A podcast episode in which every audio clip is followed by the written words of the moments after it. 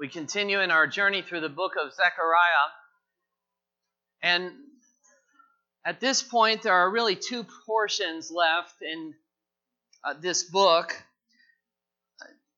We can see it starting in chapter 9, where it says, The burden of the word of the Lord came. That starts the first portion of uh, this uh, second part of the book.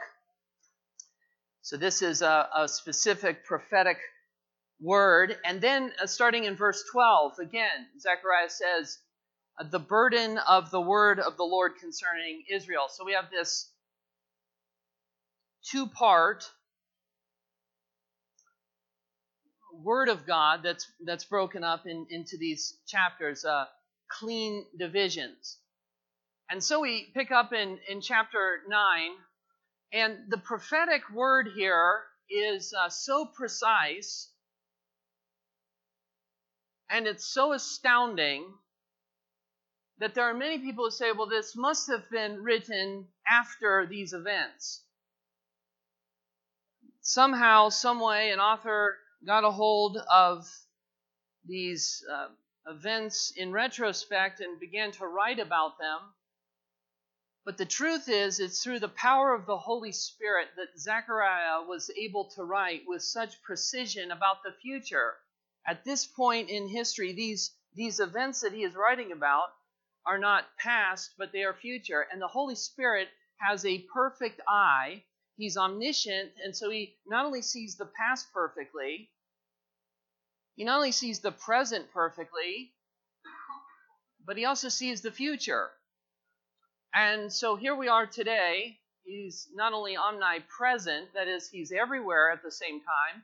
So here we are, we can we can bow our knee and whisper to the Lord a prayer here in this nation and in this church and even in our own house. And the Lord hears our prayer. He hears specifically what we're saying. So we just get before the Lord. And we say, Lord, I'm, I'm bringing this before you. And we have his full attention. And yet, somebody halfway across the world millions of other people can be praying just as intimately and uh, just as specifically, and the Lord is meeting and answering every prayer that is going up across the world 24 hours a day. So he's omnipresent, but he's also omniscient. He knows everything. He knows everything that's going on. He knows everything that's going on in this church. He knows everything that's going on in our homes. He knows every little bit of activity that is going on in the entire world. He knows it all. And so it should not surprise us as we're reading this text of Scripture that He knows the future.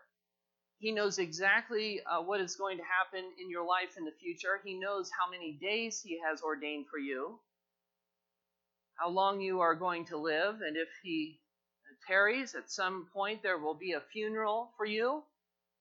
And He already has marked out that exact day. In fact, He has marked out that exact hour. Everything is in his plan.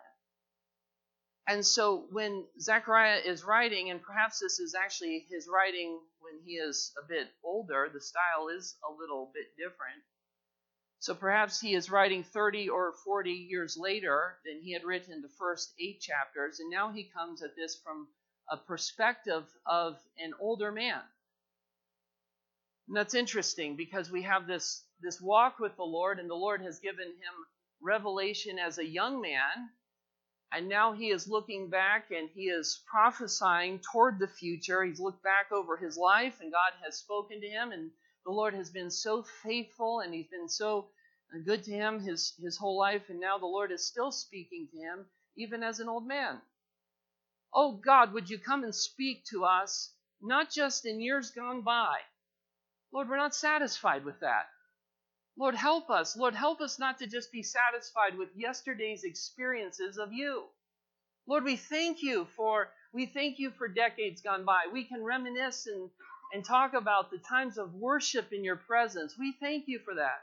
Lord, we thank you for times of prophetic words in our life that um, have been given in the past. Lord, we thank you for all that. We thank you for the, the times that we've heard the word of God with such clarity and power. But God, we're still asking that you would still move in our life. Lord, that you would still come and that you would still speak to us. Lord, all the days of our life. Lord, if you allow for us, if you have ordained for us that we are going to go down to the grave as old gray haired people, let it be with whispered prayers, O Lord.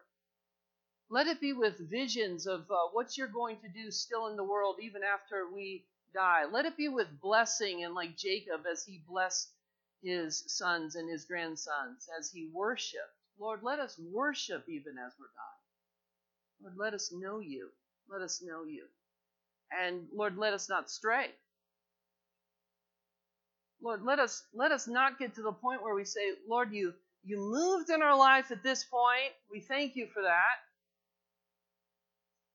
But now we get to a point in our life where we go, well, I don't know. I don't know if the Lord is still speaking. I don't know if He is He is still moving. Very interesting. At uh, this past conference, this man who was talking was talking about how he had fol- followed in his pastorate in two pastorates. He had followed men who had fallen morally, had fallen into adultery, the, the sin of adultery, and he had to go in and in many ways clean up and clean up a mess in the church. The interesting thing uh, about these men was they were not young men. They were not in their 20s, and they were not in their 30s, but they were in their late 40s. And uh, he even said that uh, they were they were good men, and yet somehow the enemy had gotten a hold in their life, and they had fallen. By the way, we see that same principle in the, the scripture, where oftentimes uh, people who are struggling with God as Christians and then who fall, fall during middle age. That's very interesting. David, uh, when he fell with Bathsheba, he was not a teenager. He was not a 20 year old man. He was not a 30 year old man. He was a he was a middle aged man. Isn't that isn't that something? And so we come to the Lord and we say, like Zechariah, God, listen, Lord, we want to finish the race strong. Lord, wherever you take us in life, that's fine. But God, let it be with holiness. Let it be with open ears that hear your word clearly. Let us stay close to the path as both men and women who want to be men and women of holiness.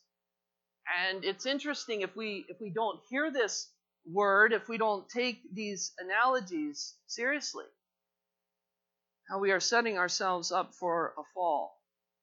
But we have beautiful examples in Scripture of men like Zechariah and men like Daniel and men like Jesus who are faithful to the end, who heard from God their entire life and who stayed close to his side. And this is a, a perfect example of a man who has heard from the Lord as a younger man and now is still hearing from the Lord as an older one as well. And he's prophesying here about the future, his future, what is past for us now, but for him at this point was was still future. And he, he's prophesying here about judgment on the on the nations that have surrounded Israel. Those nations and those city states that had oppressed Israel. God is um, saying, I'm going to judge them, and yet I'm going to protect the apple of my eye. I'm going to protect Israel. This is a a little ragtag bunch at this point. 50,000 of them had returned to Israel, and God is saying, Look, I still have plans for you. I'm still speaking to you. You may not feel like it. You, you may be wondering, God, am I still am I still even in your in your plan, Lord? Do you remember me? Lord, what is what is going on here? They could be saying that. And the Lord comes across so clearly and so profoundly and so powerfully and he speaks to them. He says, Listen, I'm not done with you yet. I had plans for you in the past, and as the omniscient, all powerful God, I still have plans for you in the future. I'm going to take care of your enemies. And I'm also going to shelter, even though it doesn't seem like it, even though you're back in your land, some of you are still back in exile. I'm going to take care of you. I have not forgotten about you. I still hear your prayers. Keep going. Don't stop. Don't stop listening to my voice. Don't stop hearing me. Because there is something that I'm about to do in your nation, in Israel's life. And so we have this twofold division in Zechariah, and he comes and he says, Listen, here's, here's the word, here's the burden of the Lord. This weighty word, this weighty word that often involves judgment, and it does involve judgment, but it also involves salvation here. There's a heaviness to the word of the Lord. Person receives the word of the Lord and they say, Lord, we thank you for giving us your word, but there's a heaviness in glory of it. There's a weightiness to knowing God and to hearing Him. Yes, we have joy in our spirits. Yes, we are truly happy people, but there's a there's a weightiness, and it's it's described here in chapter nine and also in the following as the burden of the word of the Lord. So why don't you open up your Bibles with me to Zechariah chapter 9. Zechariah chapter 9, starting in verse 1. The burden of the word of the Lord is against the land of Hadrach. So, Zechariah says, Here's the word of the Lord. Judgment is coming to Hadrach and Damascus as its resting place. For the Lord has an eye on mankind and on all the tribes of Israel. So God is saying, Look, I'm going to come in judgment against Damascus. I'm coming in judgment against these peoples. But listen, Israel, I still have my eye on you. I'm still watching you. I'm still protecting you. So judgment is coming to Hadrach. Judgment is coming to Damascus. Verse 2 And on Hamath also, which borders on it, Tyre and Sidon, though they are very wise. They're very wise in their own estimation, they're very wise in their own eyes. Tyre has built herself a rampart and heaped up silver like dust and fine gold like the mud of the streets. By the way, Tyre had uh, moved out to an island and had fortified this island that the city was now on with 125 foot walls.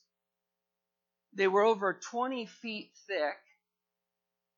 And so, in order for this city to be taken, a navy had to go out, boats had to go out, and then once they reached this island, there were these massive walls, and we have to remember at the point there's no planes, there's no bombs, so the question was, how was this city going to be taken?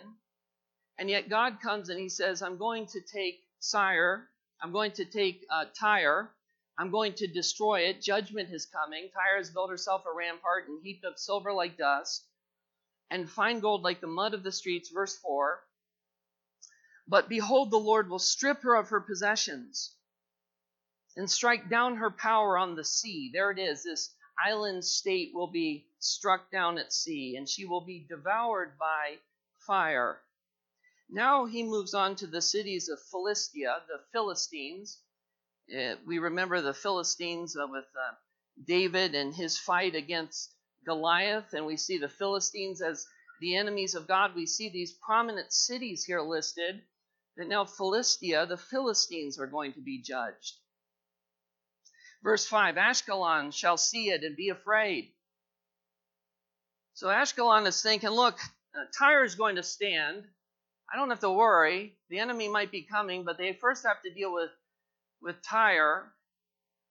But when they see this city state fall out at sea, when they see this island fall, this impenetrable island fall that no one thought would fall, now they're afraid. They're thinking, well, this city isn't going to fall, and if it falls, then we're in for trouble, but we don't have to worry. It'd be like if a nation was coming after us and we had another protector.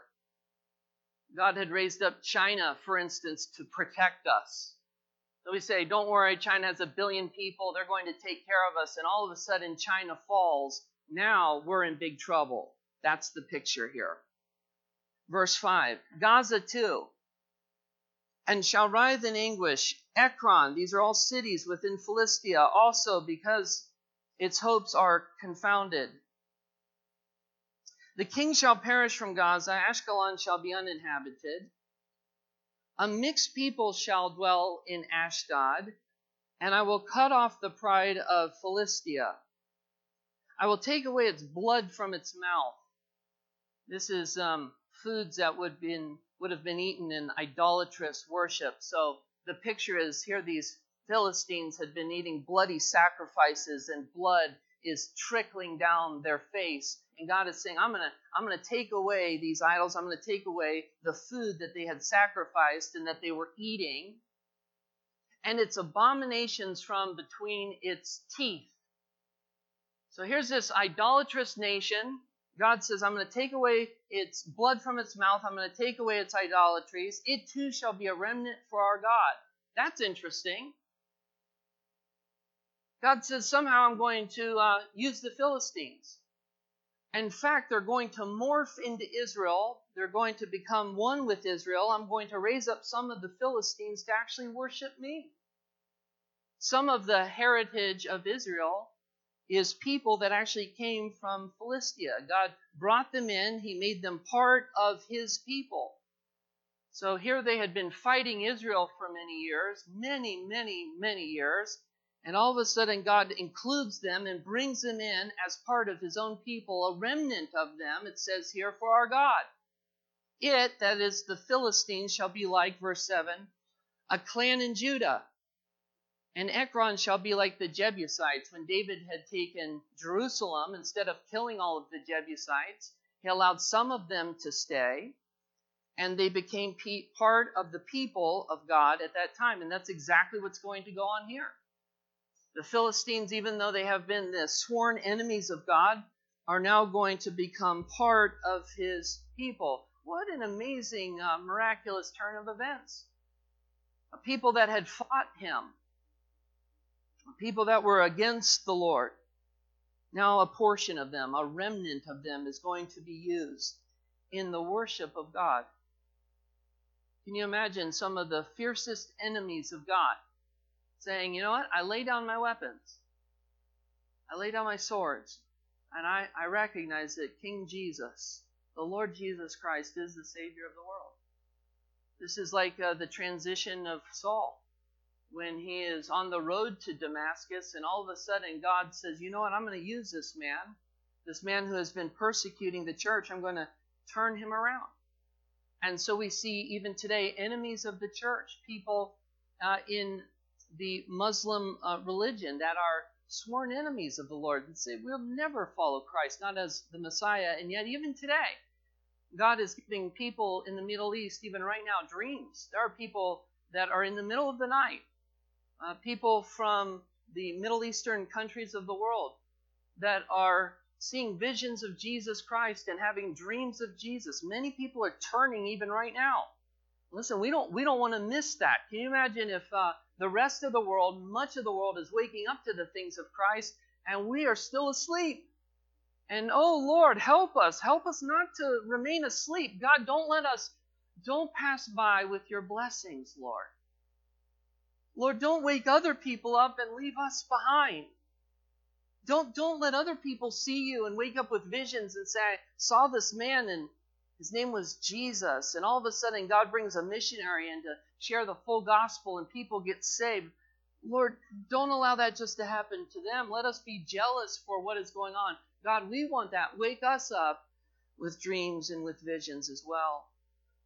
So he says here that some of the Philistines are going to become like the Jebusites. They're going to be included with the people of God. So there's this judgment falling. There's this judgment that is falling on these different nations, on these uh, different peoples, and yet God comes along and He says, But I have a plan. I'm not done with you, Israel. And while judgment is falling on all of these different cities, all of these different peoples, I'm going to protect you in the midst of all of this. I'm going to take care of you. Verse 8. Then I will encamp at my house as a guard. What's he talking about here? He's talking about Israel. So while he's going to judge these other nations, these other city states that we've just seen in this chapter, he's going to take care of his people, Israel. He's going to encamp around them. By the way, Psalm 34 the angel of the Lord. The angel of the Lord goes before those who know him, those who fear him, it says in Psalm 34.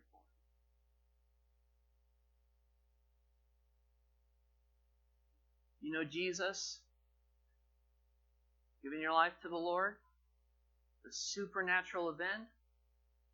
We hear his we hear his call. You come, you say, Yes, Lord. And uh, this world's going crazy, it's going mad right now. You and I, we need the protection of the Lord. And so God here says to Israel, I'm going to encamp about you. Oh, it's not going to be a visible thing where you can open your windows. But if you and I could, uh, God would open our eyes like Elisha's servant, He would open our eyes, we would see that the angel of the Lord encamps around those who fear Him. And the angel of the Lord in the Old Testament is none other than Christ the uncreated one. And so he's our protection, but he's also sent created angels who protect us. I'm absolutely convinced that there are so many times in our lives where something terrible could have happened in our life. And uh, someday in heaven, the Lord is going to open our eyes and He's going to reveal the only reason it didn't happen was because there were angels there protecting us. And there are times when you can sense God's presence in his in his protection. You can sense his power. And we even sing songs like I can sense the, the brush of angels' wings. Well, is is that all true? Perhaps not. Do angels have wings? That's that's for a whole another sermon, but can we sense the presence of God? Absolutely. Have we even, according to Hebrews, entertained angels unaware? Absolutely. Is it possible that you have been assisted by an angel in your life? Absolutely. And so, if we could have our eyes open, even with the odds against us, and say, God, it seems like this world, it's, it's gone mad. There's so many things, there's so many problems in this life. You're talking about judgment here on the nations. We're seeing in our own day judgment with the nations. And God comes along and He says, But I've protected you. I've protected you. The angels of the Lord are are encamping around your home. They go with you in the car. Those near misses, you say, well, how did that happen? Was it just I had a, a, a good sense when I was driving? Well, perhaps you had a good sense when you were driving, but perhaps it was more than that. Perhaps it was an angel standing in the way saying, Stop, car, you're not going to hit this car. Just a few weeks ago, uh, Rick and I were headed up the interstate to pick up a drum set that we were taking down to district conference. And on the way up, unsuspected and unknown, we weren't even thinking. We are just driving along 60, 65 miles an hour, whatever, 90 miles an hour. No, I, we, listen, we need to sanctify this, okay? Don't know the speed, but all of a sudden, boom, tire blows out. And we are wondering what in the world is going on, but it was it was so peaceful. It's like there was no one right around us, and even though the van was shaking like crazy, able to just simply pull over to the side and uh, trying to find help and call call the, the, the agency that can send out help for us. And all of a sudden, a guy shows up with, um, as he jumps out, young fella, works for a local volunteer fire department. Pulls up his car, pulls out a a fluorescent uh, green vest, tire iron. He spent, we couldn't get a couple of these lug nuts off for anything. And he worked on this thing and worked on this thing, worked on this thing, finally popped that thing off and uh, was able to change the tire, and we were on our way. Well, was that just uh, luck? Was that just chance? No, the Lord was with us. And listen, the Lord is with us over and over and over again in our lives. And this is why we need to just say, Lord, would you protect me? Would you protect my my family, my business, my church, God, my everything, Lord. Or would you just protect me? God, I, I need you. I, I would ask you, Lord, that you would even send your angels to to uh, to guide and guard the way. By the way, we are praying fervently right now, and this is this is no matter of just flippant prayer, but we're even praying for Sharon, and we're saying, Oh God, uh, would you would you protect and preserve Sharon wherever she's at right now? Lord, would you give her clarity? Why don't we pray for her right now? Can we pray for her? Father, we lift her up to you. We ask you that the angels of the Lord would encamp around her. Lord, just as you promised to encamp around your people Israel, God, you you promised to encamp around us. And so, Lord, we ask you that you would be with her, give her divine wisdom in her team. We pray in Jesus' name, the protection of the Lord. Amen. So we have this uh, we have this promise of protection, and so uh, God says to Israel, "Then I will encamp at my house as a guard, so that none shall march to and fro; no oppressor shall again march over them." Really, no oppressor is going to completely wipe them out? You would think that if there was any nation that could be wiped out, it would be this nation, this little nation this insignificant nation, surely over time, at some point, some oppressor would completely demolish them. And yet they survive over and over again. They survive Rome and Pompey, and they sur- survive uh, all of the Caesars, and they survive down through the Middle Ages, and they survive Hitler, and they continue to survive. How's that possible? Then I will encamp at my house as a guard so that none shall march to and fro, no oppressor shall again march over them. For now I see with my own eyes. So he said, I'm going to judge these nations, but I'm going to protect you, Israel. And this isn't just some future prophecy. This was future then, but for us it's the past. It was actually fulfilled.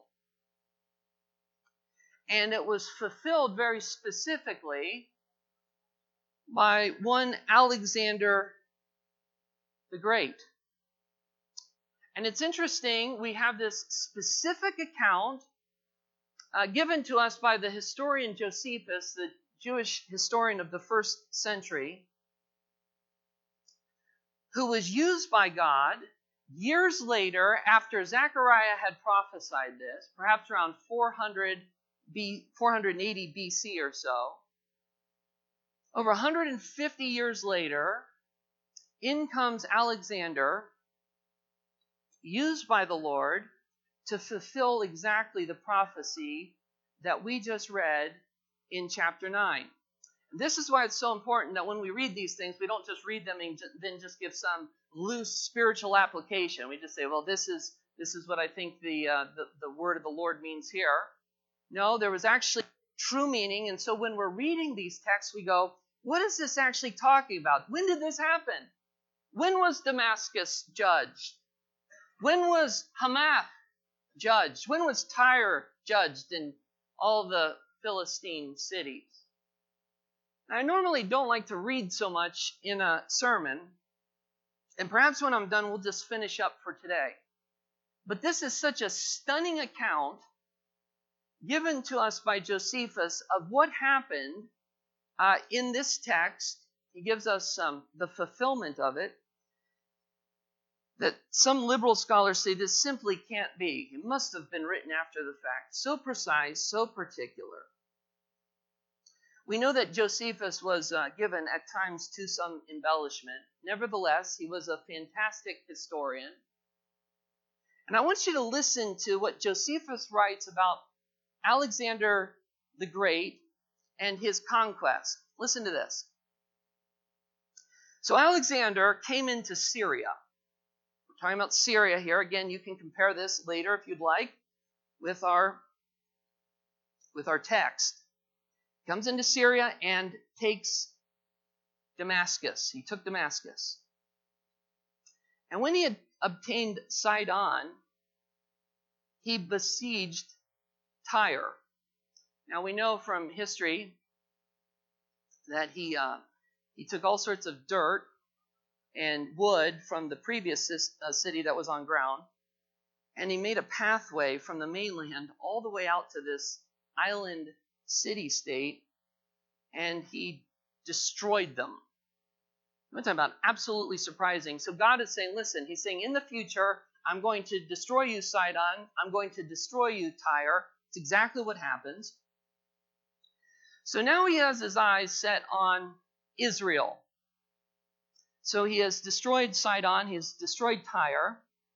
And when he had sent an epistle to the Jewish high priest, there was, of course, a Jewish high priest at this point in the land, to send him some auxiliaries and to supply his army with provisions,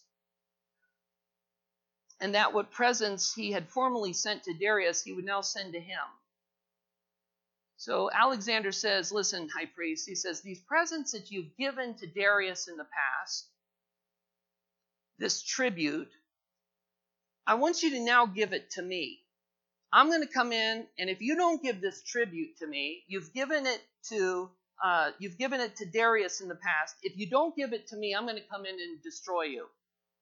He's already destroyed these other cities, and the high priest now is, is left with a real conundrum. What is he going to do? So he says, Now send them to him.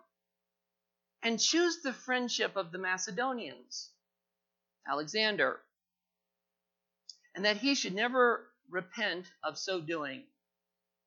But the high priest, but the high priest answered the messengers that he had given his oath to Darius, not to bear arms against him. And he said that he would not transgress this while Darius was in the land of the living. So he said, I'm not going to do that. I'm not going to take the money that I've given to Darius, and I'm not going to give it to you.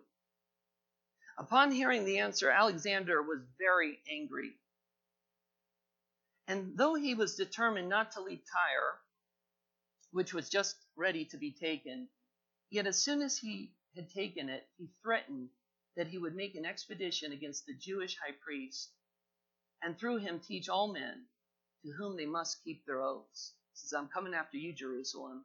You mess with Alexander, you're, you're messing with somebody that you're never going to forget. So when he had taken a good deal of pains during the siege, he had taken Tyre now notice this. And he had settled, settled its affairs. He came to the city of Gaza. What's that? That's the Philistine city. And he besieged both the city and him that was governor of the garrison. So here he goes from these cities that we are talking about, exactly as the word of the Lord gives us here in Zechariah chapter 9, uh, Alexander comes after city after city, exactly as Josephus says here, and now he sets his gaze on Jerusalem. Now remember, God says, I'm going to go ahead, I'm going to destroy all of these other cities, but when it comes to you, Israel, when it comes to you, Jerusalem, I'm going to protect you. Now, it says this Now, when Alexander, when he had taken Gaza, he made haste to go up to Jerusalem. So here he's gone, city after city, exactly lined out in our text, and now he's headed to Jerusalem. And Jaddua, the high priest, when he heard that, he was in agony. And under terror, as not knowing how he should meet the Macedonians, since the king was displeased as at his foregoing disobedience, he therefore ordained that the people should make supplications and should join with him in offering sacrifices to God whom he besought to protect the nation and to deliver them from the perils that were coming upon them. Whereupon God warned him in a dream. Isn't that interesting? How did God come to this priest, this high priest? So the people are saying, Lord, we're no match for Alexander. We're just this tiny little people. We're this uh, people that have started to come back. We've come back now from exile. Lord, please protect us. They're fasting and they're praying. Therefore, God warns him in a dream, which came upon him after he had offered sacrifice, that he should take courage and adorn the city and open the gates, that the rest appear in white garments, but that he and the priest should meet the king in the habits proper to their order, without the dread of any ill consequences, which the providence of God would prevent. Upon which, when he rose from his sleep, he greatly rejoiced and declared to all the warning he had received from God, according to which dream he had acted entire, entirely, and so he waited for the coming of the king. So here's little Jerusalem. Jaddua, the high priest, has been warned in a dream and been told in a dream, listen, don't fight him. I want you to dress in all of your priestly garments, and I simply want you to wait for the king, and then I want you to go out and I want you to greet him all in peace. And when he understood that he, that's Alexander, was not far from the city, he went out in procession with the priests and the multitude of the citizens. The procession was venerable, and the manner of it different from that of other nations. It reached the place called Sappha, which name translated in Greek signifies a prospect. For you have thence a prospect both of Jerusalem and of the temple. And with when the Phoenicians and the Chaldeans that followed him, that is, those who had followed Alexander, thought that they should have liberty to plunder the city. So you have Alexander coming, and you have behind him Phoenicians and Chaldeans, and they're thinking, when he destroys Jerusalem, we're also going in, and we're going to plunder the city as well. They thought they were going to have liberty to plunder the city and torment the high priest to death which the king's displeasure fairly promised them, the very reverse of it happened. For Alexander, when he saw the multitude at a distance, in white garments, while the priest stood clothed with fine linen, and the high priest in purple and scarlet clothing, with his mitre on his head, having the golden plate on which the name of God was engraved he approached by himself and adored that name and first saluted the high priest. So you think when Alexander is going to come, he's going to ruin the city, he's going to torture the high priest? But according to Josephus, it's the exact opposite. He bows in reverence before the name. Who's the name? The name of God, the name of Yahweh that the high priest represented. The Jews also did altogether with one voice salute Alexander and encompass him about. Whereupon the kings of Syria and the rest were surprised at what Alexander had done, and supposed him disordered in his mind. What are you doing this for, Alexander? You could come in, you could wipe these people out, just like you've wiped everyone out. Maybe he's touched in the head, maybe something has gone off. However, Parmenio alone went up to him and asked him how it came to pass that when all others adored him, he should adore the high priest of the Jews. To whom he replied, I did not adore him, but the God who hath honored him with that high priesthood. For I saw this very person in a dream, in a dream, in this very habit when I was in Dios in Macedonia, who, when I was considering with myself how I might obtain the dominion of Asia, exhorted me to make no delay but boldly to pass over the sea thither. From that he would conduct my army and would give me the dominion over the Persians. Whence it is that having seen no other in that habit, and now seeing this person in it, and remembering that vision and the exhortation which I had in my dream, I believe that I bring this army under the divine conduct and shall therewith conquer Darius and destroy the power of the Persians and that all things will succeed according to what is in my own mind. And that's exactly what happened. He spared the city of Jerusalem. He spared the high priest, and he spared the priest. In fact, he ended up giving them he ended up giving them gifts. And they were so blown away by his conduct and the way that he had treated them that when he offered for some of them to join his army, he said, Listen, if you join my army, I will let you worship as a Jew. I'll let you do all of the traditions that you already do. Many of the people of God joined Alexander's army. This is uh, this is breathtaking. You say, why do we spend time uh, reading through that and talking through this? Why is this so important? Because when the Word of God says something is going to come to pass, that's exactly what happens. And when the Word of God says, I'm going to destroy this city, and I'm going to destroy this city, and I'm going to destroy these people, and then we read in Josephus exactly the order that we read in the scriptures here, that's absolutely breathtaking. That's amazing.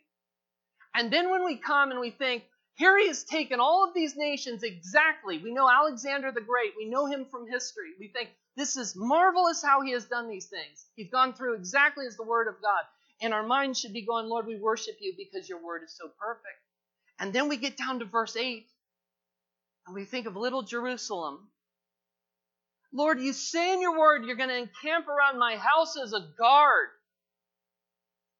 Lord, I've got Alexander the Great against me. Lord, how am I going to stand? How am I going to stand against such an enemy, such an army, such a powerful man, one of the most powerful men in all of history? And the Lord says to the high priest, Here's what I want you to do. I simply want you to pray and I want you to wait. And I want you to watch what happens as I work on your behalf. And that's exactly what happens. Alexander comes in, the city is saved. Because there was a warrior, there was another king. There was another king who was fighting on the behalf of Israel. There's so much more to be said. We're going to pick up right there next week. But we're laying the groundwork here as we go through this book, this beautiful book. We're laying the groundwork for this beautiful pinnacle that happens in 12 through 14. It's unbelievable. And every chapter is like this majestic, wonderful, to be worshiped over. And this is why we don't go, well, I think Sidon means this and Hamath means this, and no, no, we we pore over the scripture and we say, Lord, what are you meaning here? What what was the prophecy? What did it mean? If there's ever a, a beautiful picture, it's of like men who are, I don't know, 70, 80, 90, Jewish rabbis, old men, big long beards, white hair, glasses. They're poring over the scriptures. Poring over the scriptures, saying, What, what does this mean? Mean? The Bible says that the prophets would pore over their own prophecies. So they'd give these prophecies, they they'd get the word from God, and then they would pore over them, going, when is this going to be fulfilled? And is exactly who is this person? And how is all of this going to work out? They were deep in the study of the things of God that God had given to them. And that's what God wants us to do as we as we read his word. We say, Lord, help us not to just pass over these texts, but Lord, help us to understand exactly what you're saying. And as our mind is fed with the truth of Scripture, all of a sudden we're able to break forth in wondrous praise and worship because we say, Lord, how majestic is your name that you fulfill this. Lord, you are so good. Would you stand with me? Father, we thank you for your majestic name. I'm not even going to ask the band.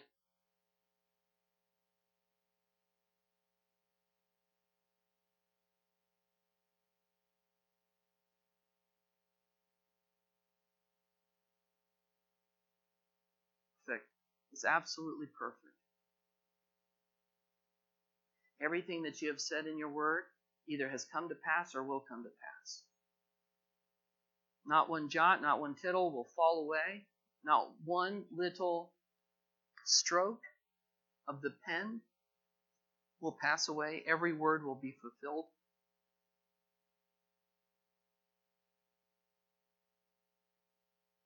Thank you, Lord. Thank you, Jesus.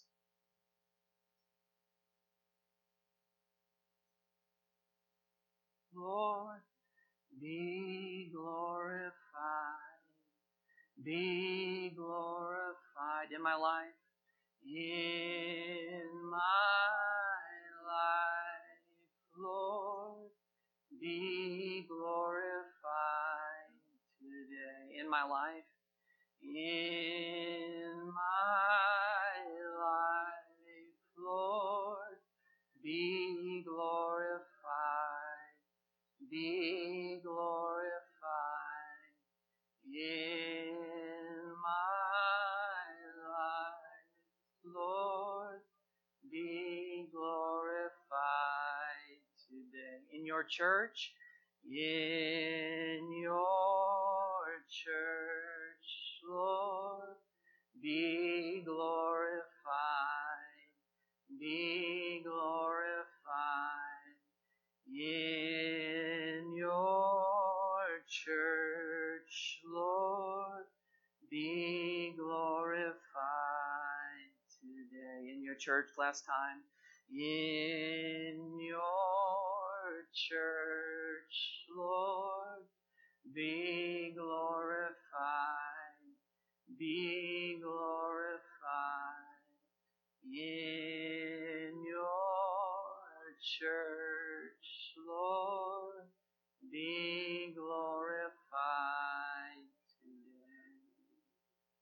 Sense your presence. We sent your presence today. You're the King, immortal, invisible. You're the King of all the ages. The King of all the ages. Everything you say will come to pass. Everything you say will come to pass. Your word is truth. Your word is truth. Your word is clean. It's clean, Lord. Cleans us. It's clean truth. It's like soapy truth. It's pure. Thank you, Lord. Thank you for this text, O oh God. Thank you for this encouragement that you're going to protect your people. Lord, we bask in your protection today. You're going to protect your people. Thank you, Lord. Neither life nor death can separate us from you, Lord.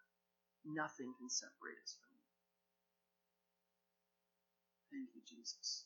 Pray all this in the mighty name of Jesus. Amen and amen. God bless you as you go.